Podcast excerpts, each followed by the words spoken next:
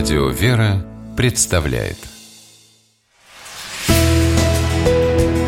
Литературный навигатор Здравствуйте! У микрофона Анна Шапилева.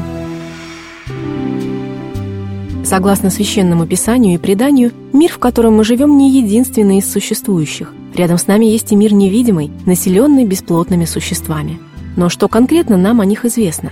Можем ли мы ощутить их участие в нашей жизни? Насколько вообще доступно человеку общение с ними? Эти вопросы поставил перед собой известный блогер, священник Константин Пархоменко в своей книге «Ангелы и бесы».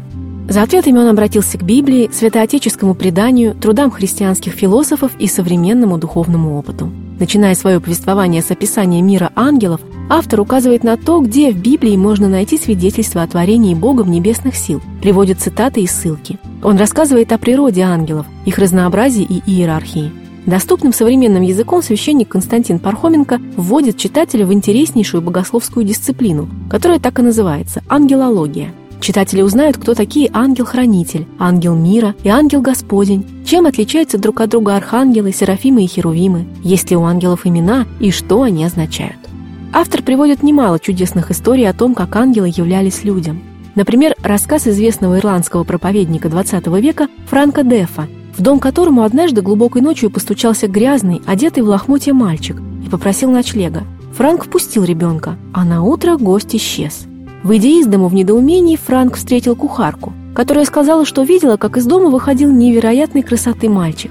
Женщина восхищалась им, но ни разу не упомянула ни о его грязи, ни о лохмотьях.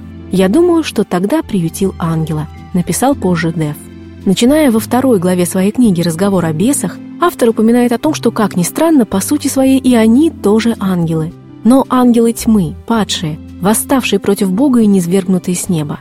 Из этой главы читатели не только узнают, откуда взялся сатана, чем рискуют люди, обращающиеся к услугам гадалок и экстрасенсов, как бесы могут вредить людям и порабощать их, но самое главное, как бороться с этими темными сущностями, как не допустить их влияния на свою жизнь.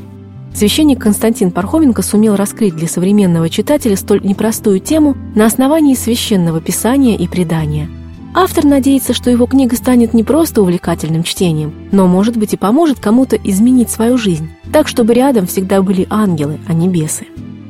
С вами была программа «Литературный навигатор» и ее ведущая Анна Шапилева. Держитесь правильного литературного курса.